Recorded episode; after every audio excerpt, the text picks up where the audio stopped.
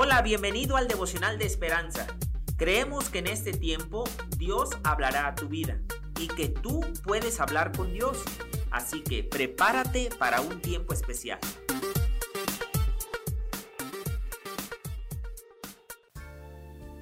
...8 de julio... ...intervención soberana...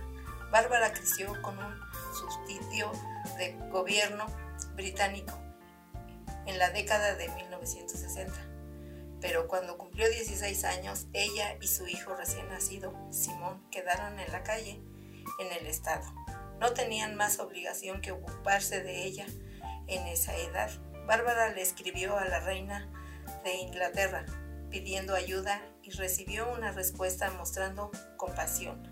La reina se ocupó de Bárbara tuviera una casa propia. Esta asistencia compasiva puede considerarse un cuadro de ayuda de Dios.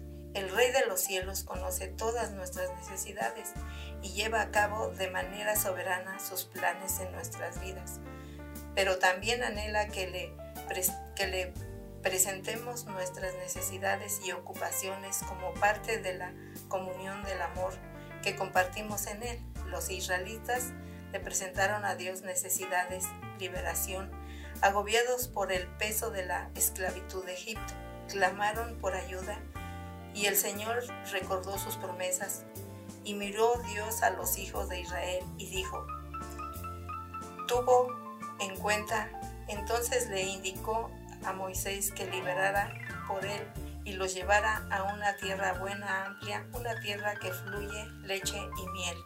A nuestro rey le encanta que recordemos a él con sabiduría nos da lo que necesitamos. Descansemos en su provisión soberana y amorosa.